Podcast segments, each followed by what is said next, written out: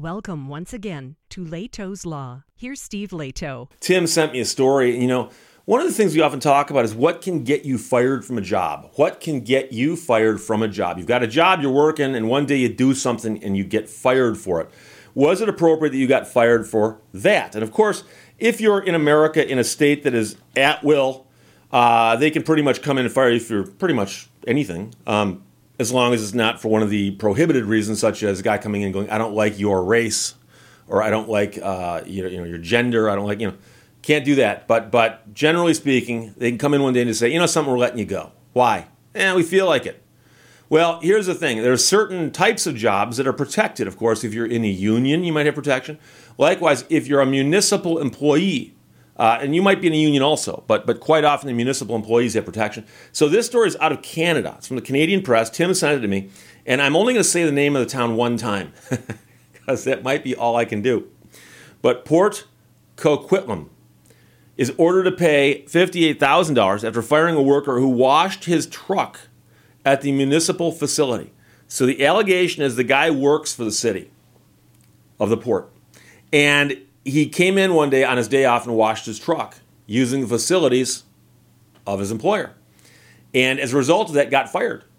And on appeal, where he took that up and appealed his firing, somebody in a position of authority said, uh, No, you can't fire somebody for that.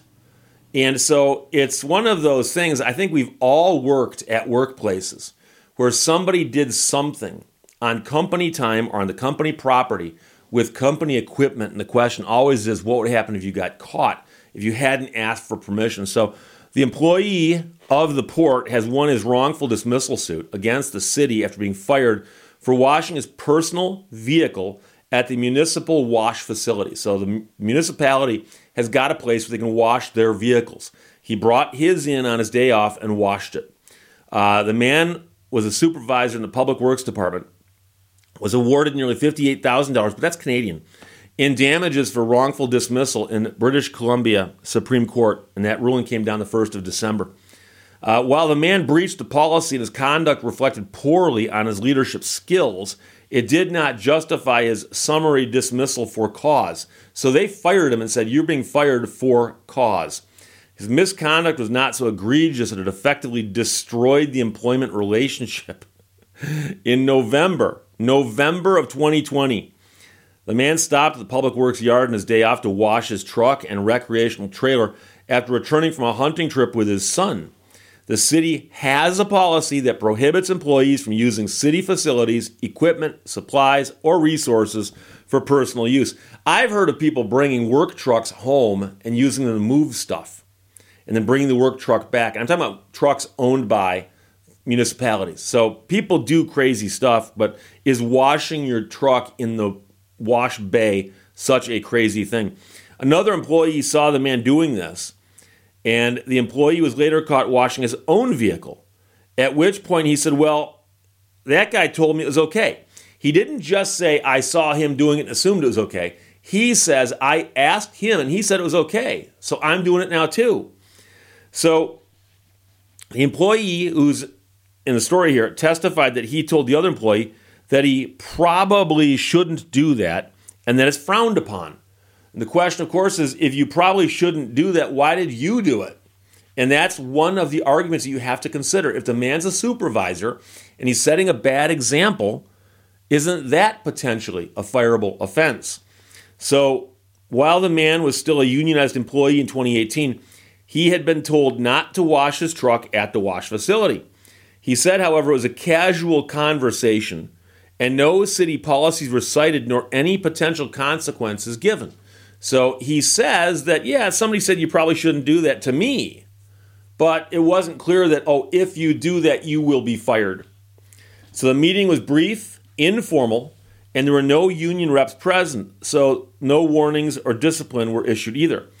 The manager of the Public Works Department learned of the 2020 incident on November 24th. Uh, he phoned the man's boss to explain his utter disappointment. And so the man then texted the other people to apologize. So the guy says, Look, I'm sorry I did it. Apparently, didn't quite understand that this was the end of the world here. Uh, and said, I had a lapse of judgment and I was wrong. I'll take whatever comes from it on the chin. My bad, guys. The next day he was fired. So apparently, he'll not take that. He'll take whatever comes as long as it's not firing. So, meanwhile, somebody testified that the man's misconduct was exacerbated because the city had just fired six other employees from the department based on the same policy. Now, we don't know if it's because they were washing their trucks or not, but they were doing something where they're using the equipment of the municipality. Uh, in 2018, the city completed an investigation into a group of employees who it believed had been stealing and selling municipal owned copper going back to 2000. So, their theft from the workplace is obviously a very, very serious issue. And I think if you were to rank these things as to, you know, bad things you can do at your job, stealing from your boss is worse than misusing their equipment on your day off. The city alleged the group would cut up scrap copper, conceal it in burlap bags in municipal vehicles, and then transfer it to their personal vehicles to sell. Court documents there said using municipal equipment was essential to the scheme this was a cooperative effort that required the knowledge and condonation of a number of employees, including unionized supervisors. Condonation. It was condoned by people, and they make that word into condonation, not condemnation. And that's not a, a country made up of condominiums. It's condonation. I've never seen it extrapolated that way. 12 employees were interviewed in the investigation, including the man who washed his truck, and seven of the men were fired, but apparently not the man who washed his truck. The union filed a grievance but only one dismissal was reversed after an arbitrator cleared one of the employees of any involvement in the scheme. So they had hearings on it and they determined that the guys were involved in this. They got fired. But that's simply going back to show that there have been some issues before with these workers. The fallout from the investigation led to an atmosphere of mistrust between management and the union. Court documents said the copper theft scheme reflected a culture in which some employees took advantage of their position for personal gain or advantage. So they took advantage to their advantage. Less serious examples include employees disposing of personal garbage on site, taking tools home, and maintaining or washing their personal vehicles. Following dismissals, changes to the management structure were made, including promoting this man to a new managerial position. One of his duties was ensuring that other staff followed city policies. The justice here ruled that there was an undue weight placed on the man due to the recent dismissals, and there needed to be consistent application of city policies. So while the other people had reason to be disappointed and angry with the man who washed his truck, he could have issued a suspension or remedial training. Uh, and here's the quote from the justice Washing a truck in a municipal wash station is simply not analogous to a nefarious and long running scheme to use municipal, municipal equipment and vehicles to steal city property. Justice stated the consequences for breaching the city's municipal equipment policy were not clear, as the port prohibits a wide range of conduct that would clearly not require summary dismissals. So the man got back pay, it looks like, and uh, I believe he's also been reinstated. But the real point here is that they've got workplace rules. Workplace rules. And everyone knows you're not supposed to do these certain things. And this guy did one of them. And when asked about it, he said, Well, you probably shouldn't do that. Probably shouldn't do that. And turns out the people above him said, Yeah, you probably shouldn't. That's why we have got those rules. and so the question is simply what is the proper response to that? Do you reprimand him? Do you fire him? What do you do? And the man got fired. And a court said, no, that's probably a bit too much.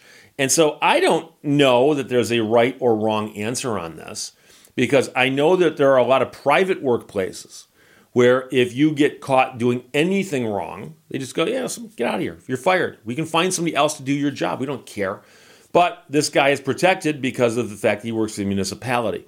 So you are going to have a situation there where the rules will get a little bit more scrutinized. And because it's a municipal job, you can't just have the person at the top just firing and hiring willy nilly. They're going to have rules on how that gets implemented. So it's an interesting case out of a town I'd never heard of before. And I did look it up and I actually hit play several times on the do you want to hear this word pronounced? I'm pretty sure it's Coquitlam. But there's something about this that just tells me I'm not saying it right. I have a lot of trouble with some of these uh, some of these town names that I've never heard of before, but I think that's right. But the man washed his truck at the company wash bay on his day off and had already apparently told somebody he probably shouldn't do that, but he went ahead and did it. And then he got fired for it. And a court has now awarded him nearly $58,000 in damages for wrongful dismissal. Uh, and it does not say if you got the job back or not, but he got $58,000. So that, that at least at least that is a partial win for him. So it's from the Canadian press. But I mean, I can think of stories. And by the way, I know some people are going to weigh in with their own stories. But I've heard of stories about people stealing stuff from work, for instance. I mentioned before I worked at a gas station where one of the other people who was a cashier there got busted stealing stuff by, by doing the old thing with the credit card imprinter, which I happen to have right here. and what she would do is every time somebody came up and gave her a credit card to buy gas, as they walked away, she'd run their card through a couple times. And then she'd later forge the name to those, put those in the cash register, and then pocket the cash equivalent. She got caught doing that. And so not only did she get fired, I think she may have gone to jail. But I've also heard of other people simply doing things like borrowing company cars to do stuff, including like help them move. And, you know, if you work at a small company and you ask the boss, can I borrow this truck? They might say yes. But you borrow it on a Sunday hoping you don't get caught, you might have problems. And I've heard of other people working in workplaces where they actually had a fuel tank where they could fuel up company vehicles. And some people figured out, hey, if we're around when the bosses aren't, we can fuel up our own vehicles. Funny how that works. The gasoline is free. some might call that theft. But then again, I wasn't there. So there you go. That starts with the Canadian press. Tim sent it. Thanks a lot. Questions or comments, put them below. I'll talk to you later. Bye bye. Oh, in case you're curious, a viewer sent this in after I mentioned it on the air one time. And I've left it on my desk all these days, hoping I'd have an excuse to use it. There you go. Bye bye. Thank you for watching Lehto's Law. I have a new philosophy. I'm only going to dread one day at a time.